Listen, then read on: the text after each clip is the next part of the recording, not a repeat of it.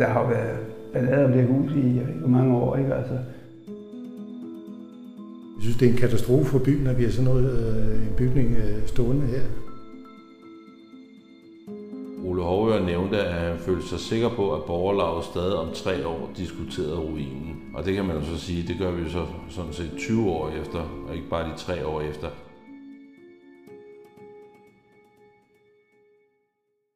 Det du lige hørte var Væksø-borgere. De snakker om ejendommen, der ligger i bygaden 3 i Væksø, lige på hjørnet af Kirkestræde. Ruinen, der har stået ufærdigt i over 20 år. Den lille have er fyldt med gamle byggematerialer. Højt græs og andet ukrudt er omkranset af gammelt rækværk. Rækværket, der indimellem udskiftes, når det har blæst lidt for meget, til at det kunne holde til det. Men hvorfor er det, at den meget omdiskuterede ejendom, som har stået uberørt i årtier, ikke er blevet færdiggjort?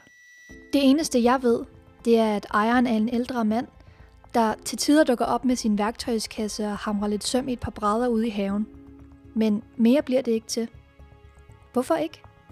Hvad ved Vægtsø egentlig? Hvad lå der før? Og hvorfor er der ingen, der opkøber huset? Jeg vil forsøge at få svar på nogle af de her spørgsmål, og en gang for alle få en forklaring fra ruinens ejer.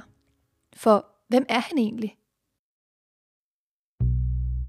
Mit navn er Diana Inghave, og du lytter til første afsnit af Ruinen på hjørnet af Kirkestræde.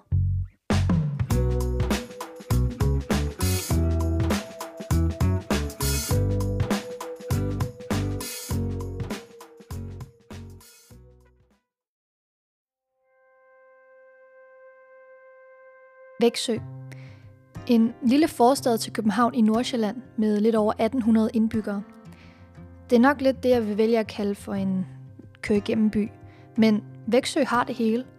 To supermarkeder, en lille skole, en kirke, en gammel kro, en ungdomsklub, naturen, naboskab og så selvfølgelig pizzeriet.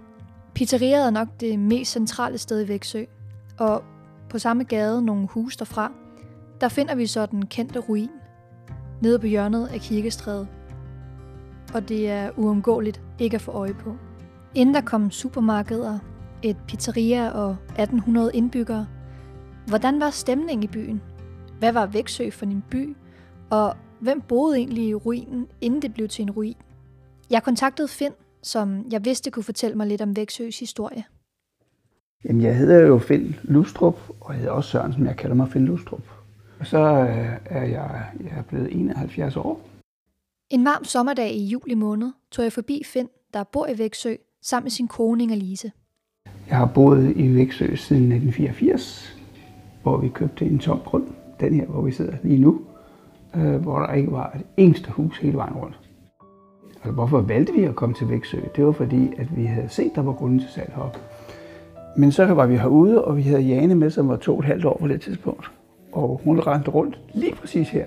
Jeg løber på marken, så vidste vi, det var her, vi skulle bo. Og det har jeg ikke fortrudt en eneste dag.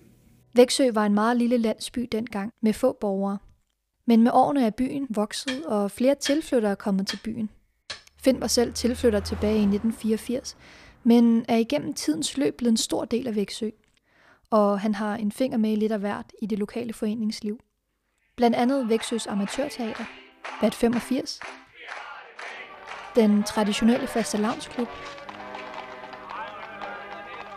og så har han i flere år været en del af borgerlaget.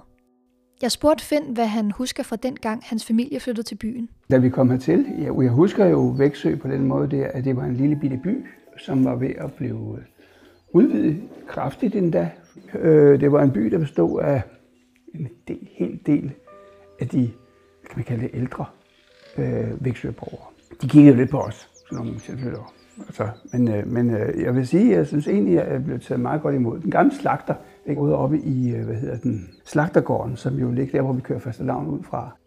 Og han var nemlig, og han kom nemlig gående her et eller andet sted, og så, så kiggede han på mig, og så sagde han, Dag, der har jeg da ikke set før. Og velkommen til Væksø. og det var simpelthen sådan pragtfuldt at, at, at møde ham. Tilsvarende så mødte jeg også øh, den gamle gårdejer op fra Kjeldsted Gård. Og han kom også gående, og så kiggede han på mig og sagde, her har jeg dyrket kartofler. det var så jeg. Og det var, det var sådan sjovt, ikke? At få det, for det ind. Så, så var det en lille by, og en lidt sammenspist by måske også, ikke? Fordi øh, man skulle i hvert fald ikke træde ved siden af, så blev man, var man lidt uleset, ikke? Og vi kendte en, som en meget, meget sød dame, som hed Erland Gromand, som boede oppe i Væksøs ældste hus. Og hun var, hun var, hun var faldet det uden for normen, må man sige, her i Væksø. Og derfor var hun sådan lidt, altså hun holdt sig også meget for sig selv. Ikke? Hun kunne godt lide at snakke med folk, når hun mødte dem og så videre. Ikke? Altså hun gik rundt i, i, hun havde sort tøj og sort gummistøvler.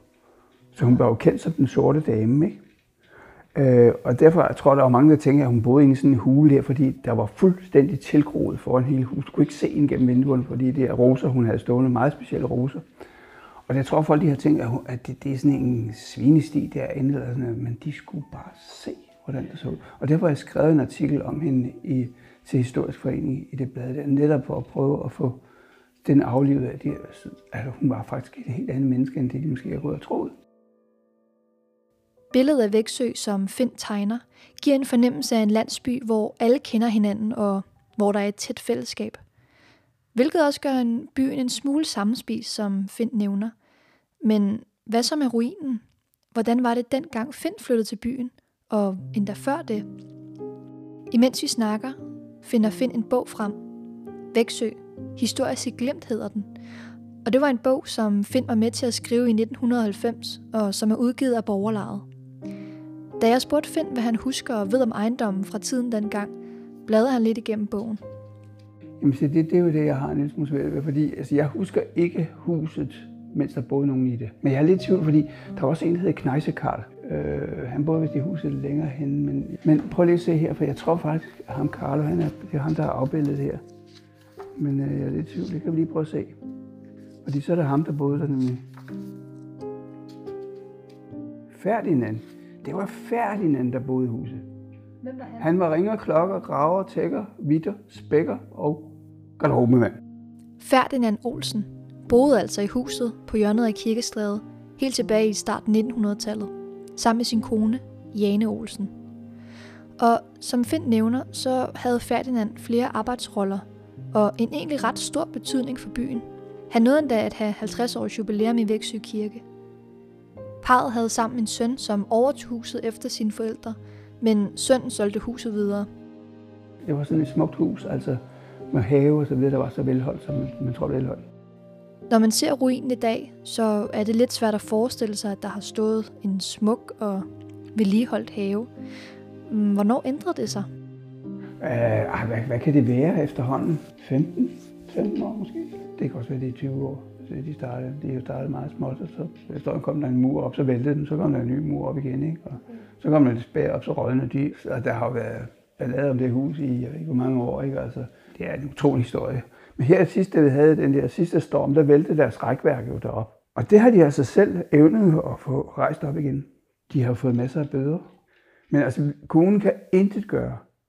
Altså, de kan ikke, de kan ikke smide dem ud eller noget som helst. Fordi, altså, det, det, så, så det, det, det, det, det er, at vi skal bare vente på, at de selv opgiver, og han har forlangt, han har forlangt 4 millioner for, for det, som det står deroppe nu. Det er jo ikke der betale. Det er altså et projekt, der har været i gang i årvis, og kan den dag i dag virke håbløst. En ejer, der ønsker 4 millioner for sit uendelige byggeprojekt, der ligger i ruiner. En kommune, der ikke kan gøre noget, og som er helt stoppet med at give bøder for det ufærdige projekt. Da jeg lavede research til podcasten, der scrollede jeg igennem byens Facebook-side. Og det er meget tydeligt, hvad Væksø-borgerne de mener. Væksøs svar på Hammershus. Jeg har opgivet. Jeg har klaget over det i mere end 20 år. Vi kan ikke have sådan en øjenbæ i byen. Og spørger man en Væksø-borger på en gåtur, så er det heller ikke helt til at tage fejl af, hvad der menes. Jeg synes, det er en katastrofe for byen, at vi har sådan noget, øh, en bygning øh, stående her. Og det, jeg ved godt, man har forsøgt alt muligt, både med lovgivning og bøder og alt muligt alt til Ja, ja. ejeren der, men det er jo forfærdeligt, at man kan have sådan noget stående. Det går klart igennem, at flere ikke er begejstrede for ruinens nuværende tilstand. Både Finn, Væksøborgeren på min gåtur, og flere på Facebook, de nævner kommunen, som intet kan gøre. Eller har kommunen bare opgivet at gøre noget? I næste afsnit skal du møde Ole Hovøre. 2007 øh, var der tvangsbøder på 1000 kroner per påbegyndt øh, uge indtil de der påbud om at gøre det færdigt og så videre. Ole han kender en del til sagen, og han kan fortælle mere om den nuværende ejer af ruinen og kommunens rolle.